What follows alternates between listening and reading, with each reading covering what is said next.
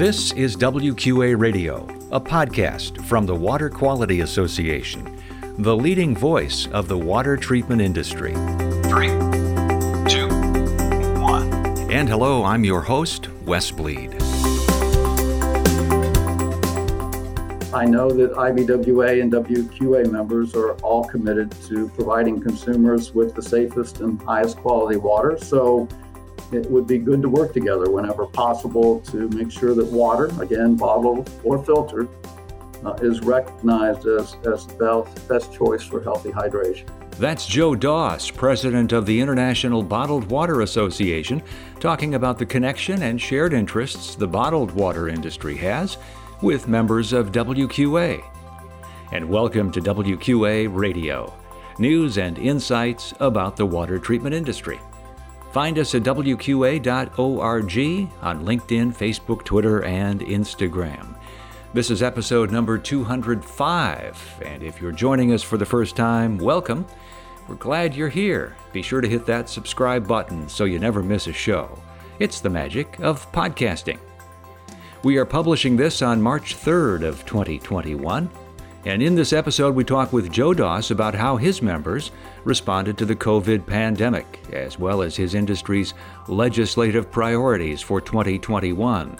We'll talk about concerns about plastic bottles and the battle against anti bottled water efforts at both the state and federal level, plus our WQA tip and our business insight. Now, on to my conversation with IBWA President Joe Doss on WQA Radio.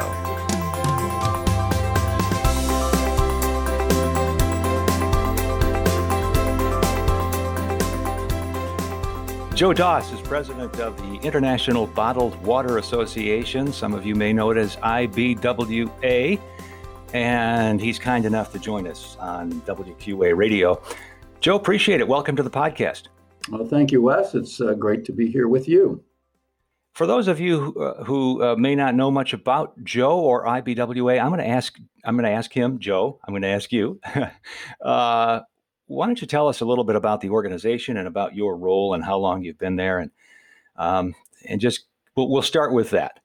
Okay, thanks. Um, well, IBWA was founded in 1958 and our membership includes uh, U.S. and international bottlers, distributors, and suppliers. Um, our members make up uh, they make all different types of bottled water that include spring water, mineral water, purified, artesian, sparkling water. Um, we do represent both the home and office delivery segment and the small pack uh, bottled water segment of the industry. Um, most of our members are are quite small. About 65% of our members have annual gross sales of less than 2.6 million dollars, and many of them are second and third generation uh, family businesses. Um, our work primarily focuses on, on government relations, environmental, technical, regulatory, and communications issues that Im- impact the members and we are committed to working with uh, FDA, Food and Drug Administration, which regulates bottled water as a food product. Um, and in addition to the FDA regulations, uh, IBWA members um, must also adhere to our IBWA code of practice. Uh, and we have standards and practices that are in some cases more stringent than EPA tap water regulations or FDA standards for bottled water and all IBWA members must undergo a mandatory annual plant inspection by an independent third party organization to make sure that they're meeting our code of practice requirements. So that's sort of a, a nutshell of, of IBWA, and I'm the president. I've been here since uh, 1999, so a little over 20 years. Um, great industry to be in. Love it. Well, some some similarities with WQA. We have a strict code of ethics that our members follow. We have standards and certifications, and uh, so it's it. And we also uh, have a number of members who have been in the industry uh, for multi generations, and uh, also have small business background as well. So. I, I see some def- definite similarities, and in fact, one of the things we'll get into is the fact that there's some overlap with WQA, and some of our members are also um, bottled water dealers as well. So right, and I and I guess I would add one other thing, which is that uh, IBWA encourages people to drink water more often, whether it's tap water or filtered water or bottled water. Um, right. So we think that you know, given uh, the importance of hydration and the increase in obesity and diabetes in the United States, we think water is a great choice, regardless of its form and, and its type. So. Well, well put. And we also, in, in some of the recommendations we give when it comes to, let's just say, for example, following uh, flooding in a particular area, we have some tips for water treatment. And one of the first things we say is, until you're safe or until you're assured that you know your uh, local municipal water system is uh, is doing well, um, by all means, drink bottled water. Make sure that you have that um, as kind of your first line of defense, and then uh, move on to whatever whatever other water treatment applications you may need. So, I, I do see a synergy there, don't you? Absolutely, absolutely. All right. Uh, well, good to good to hear that. How's it been going for your members uh, during the pandemic, especially, and what some of the challenges have been for you? Well, these are certain, as you know, certainly unprecedented and, and challenging times. Um, I, I, think right at the beginning of the pandemic, um, as people were preparing for the lockdown, everybody started to buy bottled water. Everybody had to have more bottled water. Uh, again, in light of sort of emergency situations these days, I think people's first reaction is to go get bottled water and, and other things that they might need. So um, there was an initial very large surge in demand for bottled water, and our companies really had to uh, quickly increase their capacity uh, to provide the customers with the water they needed. Um, and this, you know, included you know, running their operations 24 hours a day, seven days a week to meet the need. Um, but fortunately, and sort of as you just mentioned, we've had a lot of experience stepping in to help during any crisis, um, whether it's from hurricanes, wildfires, floods, so uh, any natural or man-made emergency. So we we had a great deal of experience in that regard. Our, our members also, you know, began to donate bottled water and made other contributions to uh, charitable community organizations. So they were providing support to police departments and other first responders, to the United Way, hospitals. Some of our members were buying masks for nurses, um, giving to food banks, uh, Ronald McDonald House, many other local community groups as well. So um, they were giving back to their communities, uh, to their local communities um, in this time of need. Um, and I, I, think from the start, uh, from IBWA's perspective, what we tried to do is work hard to make sure that our members had the information that they needed to stay in business uh, successfully through the pandemic. So we issued regular bulletins for our members. Um, we developed a, a COVID 19 handbook.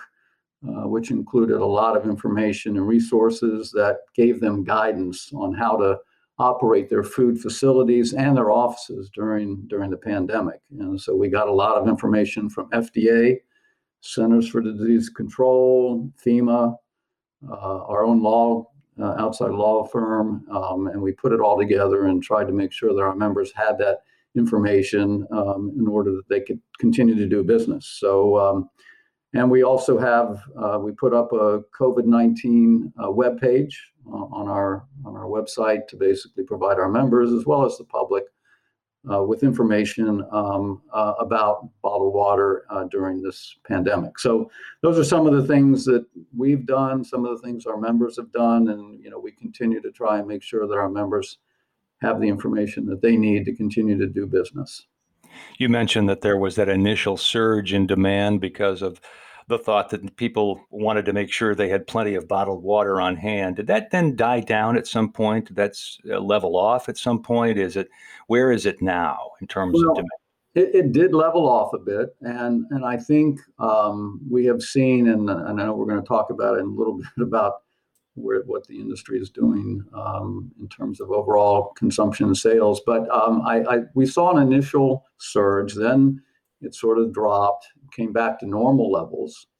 Um, and it seems as though we're continuing to um, sell a lot of water. I think the industry, the part of the industry that's been most hurt, uh, is the office segment, the part that uh, provides bottled water to offices. Since a lot of the offices are still shut down, many of them throughout the United States, I think that part of the industry, the part of the home and office delivery segment, it was the office segment that I think is continuing um, to uh, to be affected by this in a negative manner. So I imagine one of the things you learn then is that diversification is important in terms of your business model. Uh, what else have you learned, and, and perhaps have you have your members learned as a result of the last nine months? Well, I think that everybody is, uh, is adapted to the new environment, and I think that that's something that our members are always good at. I, I think they've had to figure out ways to deliver the water to their customers in a, in a safe manner and one that makes their comfortable their customers comfortable. Um, uh, so I think they've done a lot of learning on that, and I think everybody's um, sort of learning a little bit more about teleworking and how to do yeah. that. And uh, so um, yeah, I mean, I think you're they're picking up things as they go along, and and hopefully will make them stronger in the long run. Is it possible to to get a sense of where the industry is on in terms of consumption and sales right now? Are we uh, obviously we had the surge? You mentioned that things kind of uh, flattened a little bit, and this is no you know normal year. Um, but where are you in terms of overall uh, consumption and sales? Right. Well, I, think things are looking pretty good. Um, we have gotten uh, preliminary sales figures uh, for 2020 from the Beverage Marketing Corporation um, that indicate that bottled water is again the number one packaged beverage in the United States. This is our fifth year in a row to hold that number one beverage uh, product position. And, and they are predicting continued growth for years to come. Um, the, the, the preliminary stats for 2020 are that consumption is going to be 15.1 billion gallons, which is a 5% increase over the previous year. Uh, retail sales will be $36.3 billion, which is a 4.9% increase. And per capita consumption is going to be 45.3 gallons, which is a 4.5% increase. So, um, still a lot of good growth there for the year. Um, and the figures from beverage marketing continue to show that most of our growth, most of bottled water's growth, uh, relative to the other beverages has come from people switching from soda, fruit drinks, and other sugary beverages to water. So that's been about a 66% shift since 2006 uh, in terms of people um, leaving carbonated soft drinks, sugary drinks, and switching to, to bottled water. You gave uh, some some very interesting numbers there, but do you have a number for percentage of households that consume bottled water in one form or another? I do not. I do not. Okay. I'm sure some of our company. I'm sure some of our companies do, and and we don't keep a lot of. We don't keep any statistics. These are all figures from Beverage Marketing Corporation, and um, so I, I don't have those figures.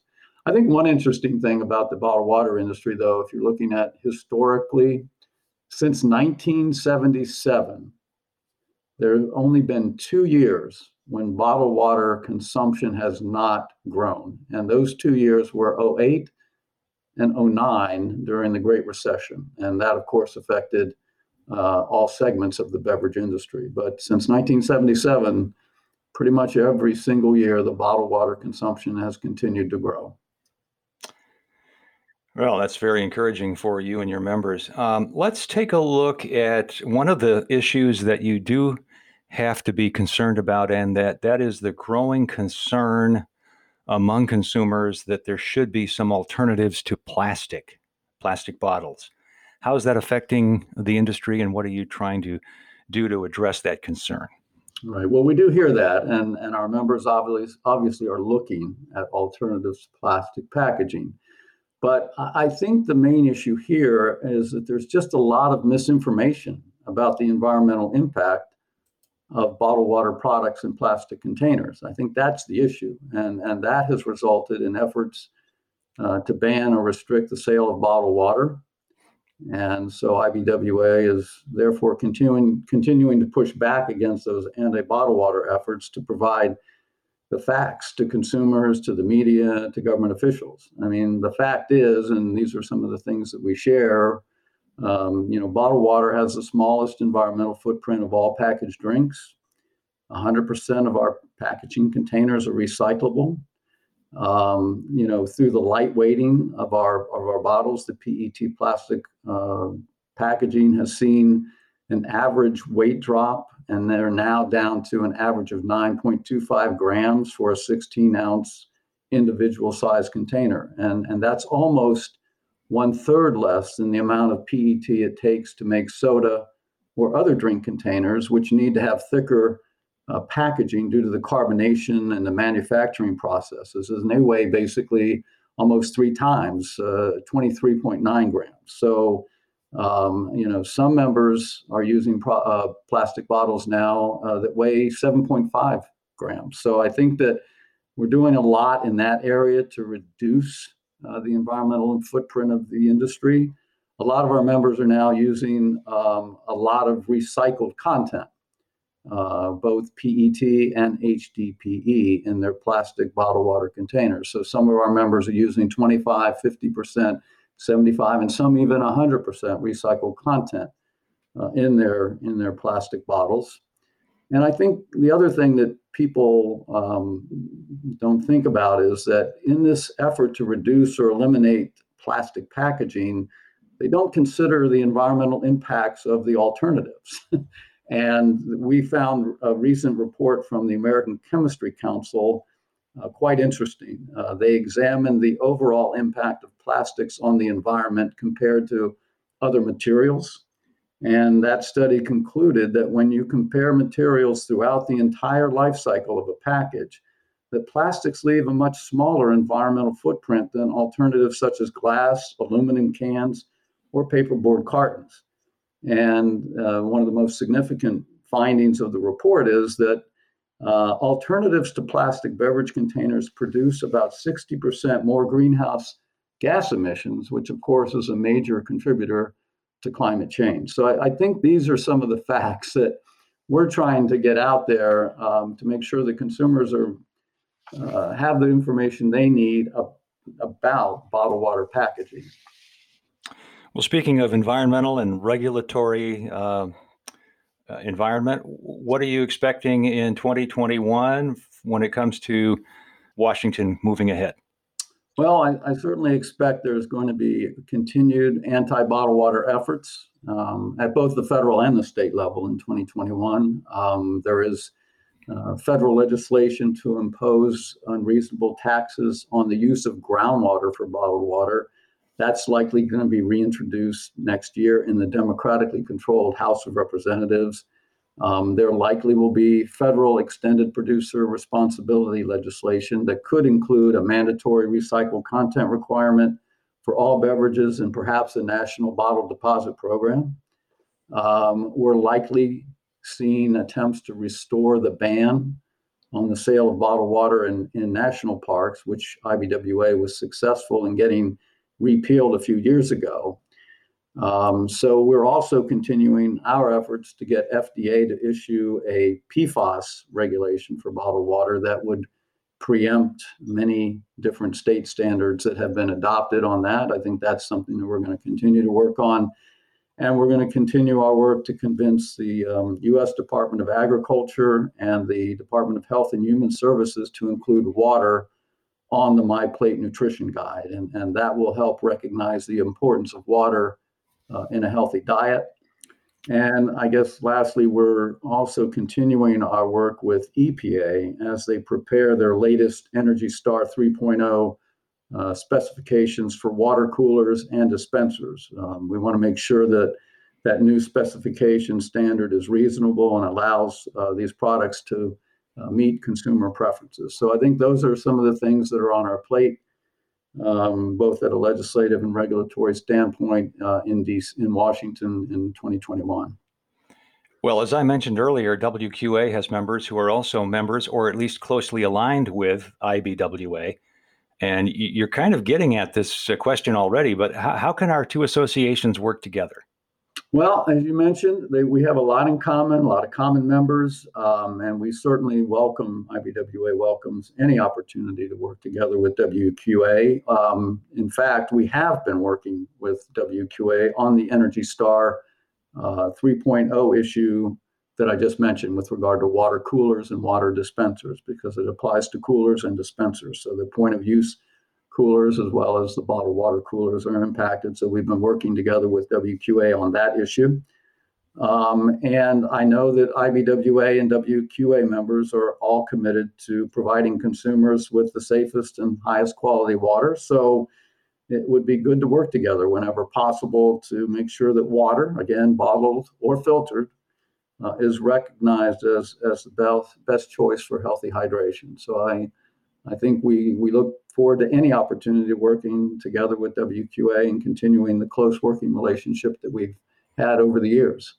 That sounds fantastic. Hey, Joe, thank you very much. This has been great. Kept you a little longer than I think I had indicated, but um, good conversation. And we so appreciate you and what you're doing and what your members are doing, and appreciate the opportunity to hear uh, from you on, on many of these important issues. Thank you very much. It was great to be with you.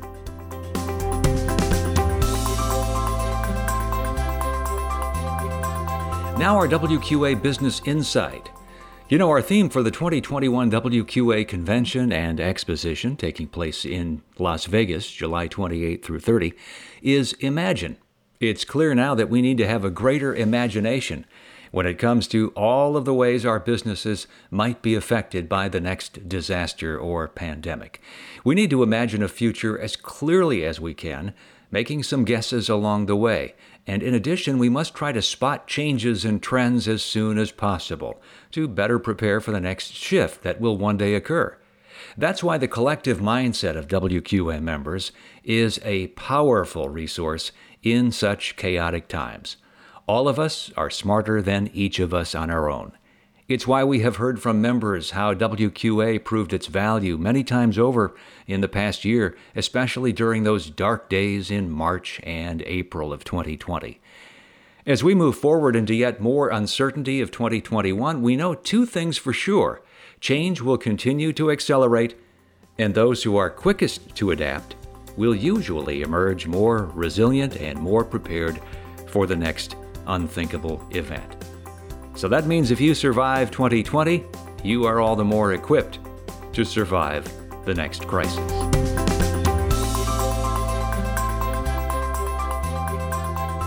Our WQA tip plan now to join us for the WQA annual meeting to be held online April 27th at noon Eastern, 11 o'clock Central. We'll have the election of officers, the 2021 Leadership Awards, plus a keynote address all WQA members are invited to participate in this year's annual meeting. Again, that's April 27th, noon Eastern, 11 o'clock Central.